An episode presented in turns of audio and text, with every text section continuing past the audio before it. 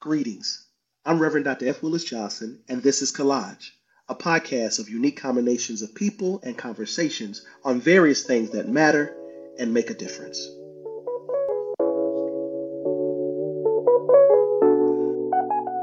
Imagine being in a wheelchair and the voting place has stairs but no ramp. Or you experience severe visual acuity and need help reading the ballot. Voting is a fundamental right in a democratic society, and ensuring equal access to the ballot box for all citizens is essential. Historically, persons with disabilities have faced significant challenges in exercising their right to vote, often encountering physical and systematic barriers that hinder their civic participation.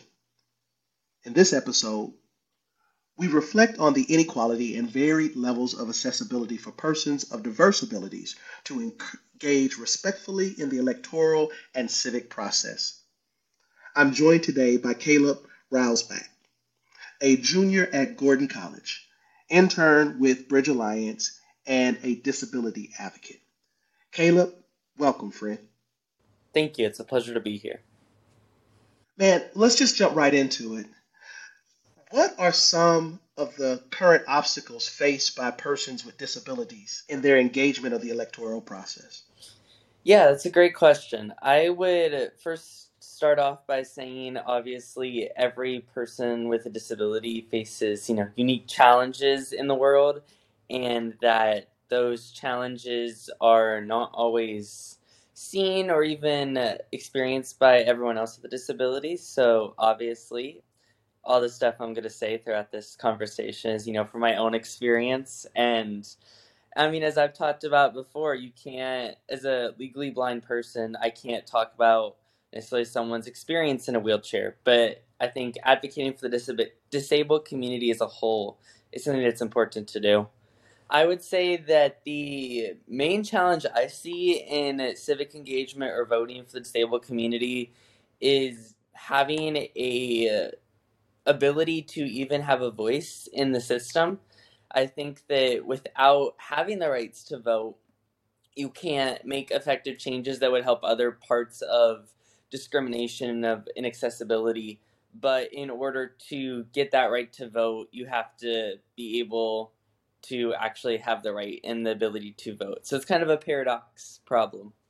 Yeah, yeah. So we commonly think about barriers such as physical or architectural, maybe the informational or communication barriers that exist, maybe even more so the technological challenges that are associated with participation. But it seems like you have uh, spoke to something even uh, more significant, which are a lot of the attitudinal and maybe even organizational or system barriers associated with being not only participatory and electoral activity, but just overall access in the civic and uh, civic process. I would say that's exactly true. I think if you don't have the opportunities to even participate in the electoral process or participate even in the civic space, then how are you supposed to maybe change the building that doesn't have a ramp or make voting more accessible by using technology that's secure. And I think in order to do that, though, you first have to tackle these attitudinal and these mindset changes in society that are so prevalent, yet I don't think we even sometimes consider them because part of the problem is the disabled community doesn't have a big voice because we're such a small percentage of the whole community of America. Yeah. Well, tell tell us a little bit about your experience. Obviously, you're actively involved in uh, ways both personally and collectively on behalf of uh, individuals with uh, what I like to refer to as unique abilities, uh, but uh, and disabilities. And uh, but what has been your experience? Where where have you been met in or by challenges most recently? Yeah, um, I'm probably gonna take that answer and turn it into three parts. So I would say first that when it comes to actually voting, I've definitely faced my share fair share of you know either society's just systemic way of doing things or even you could call it discrimination um, by having in my ballot either you know not able to be counted because it wasn't properly formatted and witnessed when I has when I had someone help me, or in another way you have a polling place that I've experienced that didn't even have an accessible voting machine in person, and obviously that's a problem and that's against the law. But a lot of times the problem is you don't, as a disabled person, want to call attention to yourself. I think in a lot of scenarios because you don't want to have to feel like you're less than. So a lot of times these problems of lack of accessible voting or voter discrimination against disabled people goes unreported and unsanctioned because these people don't want to make themselves a target for you know not being able to vote and being you know criticized for that and i think that's a huge problem in and of itself of just how do we encourage people that are facing voter discrimination to speak out and say, hey, this isn't right. I shouldn't have to have someone at the polling place assist me in voting. I deserve, like every other American, a free and private voting space. And then the second part, I would say, is this idea of having a voice in our electoral systems and our legislators and our councils. I think that that's something I'm extremely passionate about as someone who potentially wants to run for office, an elective office someday, is in Congress or in our state legislators or even in our town councils, there are very few representations of disabled people that, you know, so you need people in these places to actually speak on disabled issues, even if they don't agree with every opinion in that spectrum, because it is a spectrum, even in the disabled community you still need those people that are in Congress and be like, hey, we need to talk about wheelchair access. We need to talk about healthcare reform. And then, lastly, thirdly, I think the idea of not only having people in government doing the work, but also having lobbying groups and people that are not just, you know, out here asking for a certain bill, but starting discussions and saying, hey, this is important. We need to discuss this. And I think one area that some people may not even think about is just helping disabled people become a part of the bigger community and really embrace the lifestyle of just a ordinary American who wants to live the ordinary American dream.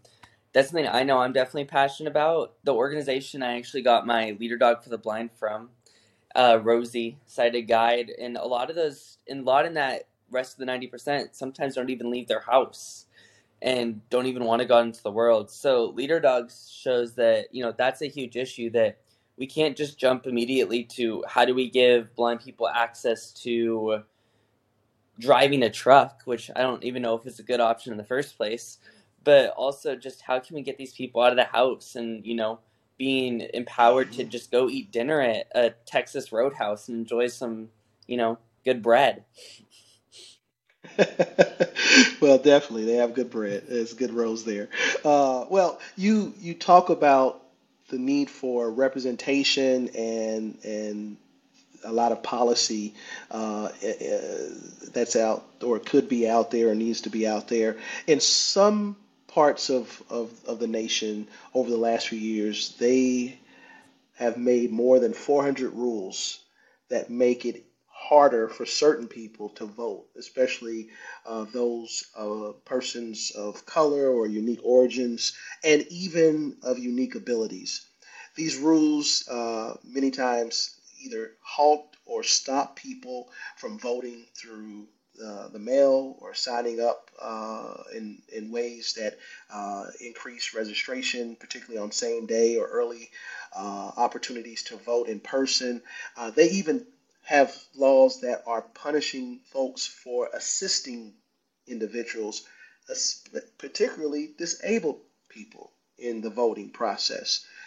Can you talk a little bit about that? That what that what that means, or or or how it, it's best redressed? Yeah, that's definitely a issue that's pressing upon the hearts of many Americans throughout the nation, whether you know, it is a person with, as you like to term, a unique ability or a unique origin or, you know, a unique set of circumstances. Um, and I think, first off, we have to remember that our democracy is our democratic republic because we're not technically a democracy is founded on the idea of being able to participate in our system though and not only elect people that represent us but also you know be able to check and balance those people and make sure our rights and our constituency is being represented and so i think first off we have to look back and look at our history even though it's a history that's full of mistakes and turmoil that you have to still look back at history and examine it and say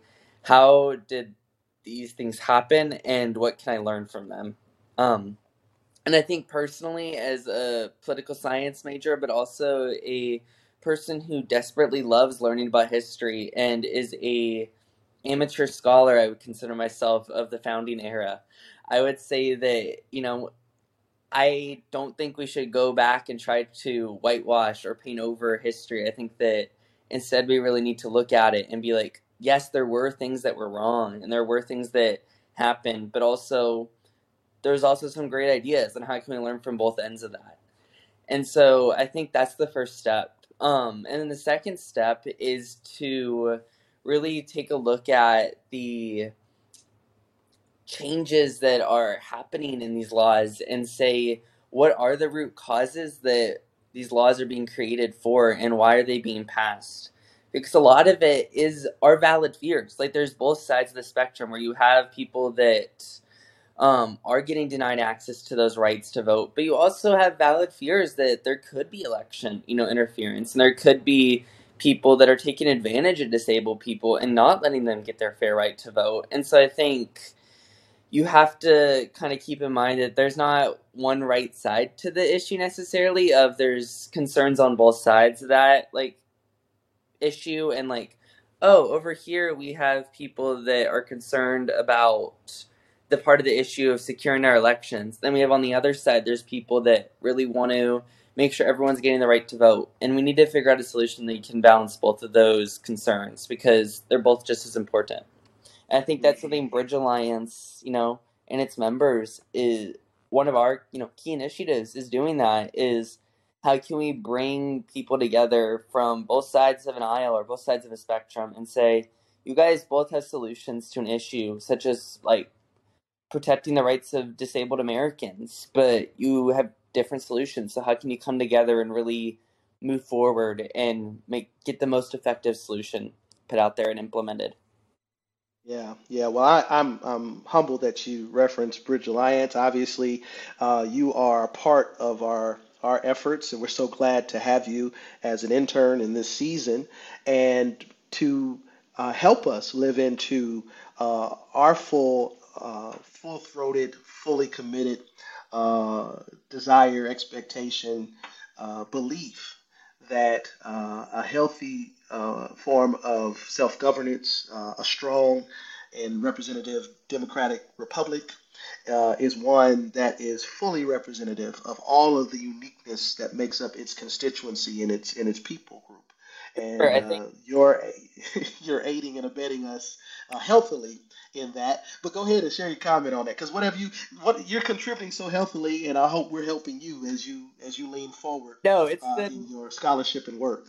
it's been a great experience and i think kind of just a quote you reminded me of that i don't remember the exact words so i'm not i'm going to paraphrase this but Right on. is this idea of um you know america is you know just a beautiful country um but we also do have to remember like this democracy reform democracy revitalization movement um a hmm lot of people quoted tocqueville as saying america is great because she is good which i actually read a recent book that talks about how that's actually been proven false and he never said that he did think America had its greatness, and he did think that you know part of America's solution was a good thing.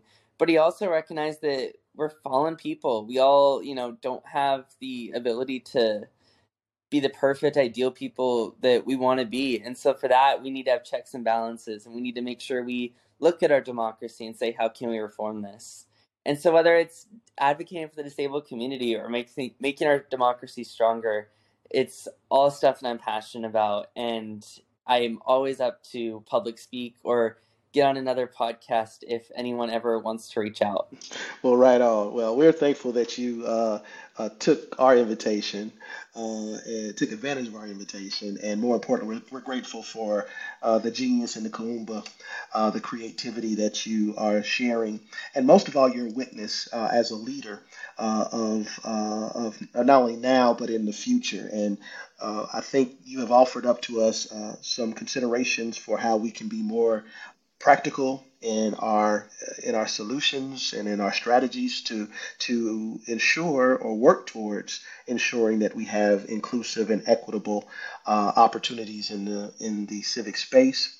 Uh, and I hope that everyone takes the charge and the challenge uh, that is before us to continue to make uh, make it easier, make it more fair, uh, more fair, uh, make it more apt and just, no matter what the challenges we each face to be able to fully participate uh, in the work of our citizenship and uh, and towards our collective uplift. Thank you, Caleb, for joining us today, and um, join join me again soon for this podcast, and help make a more beautiful, colorful, and perfect collage.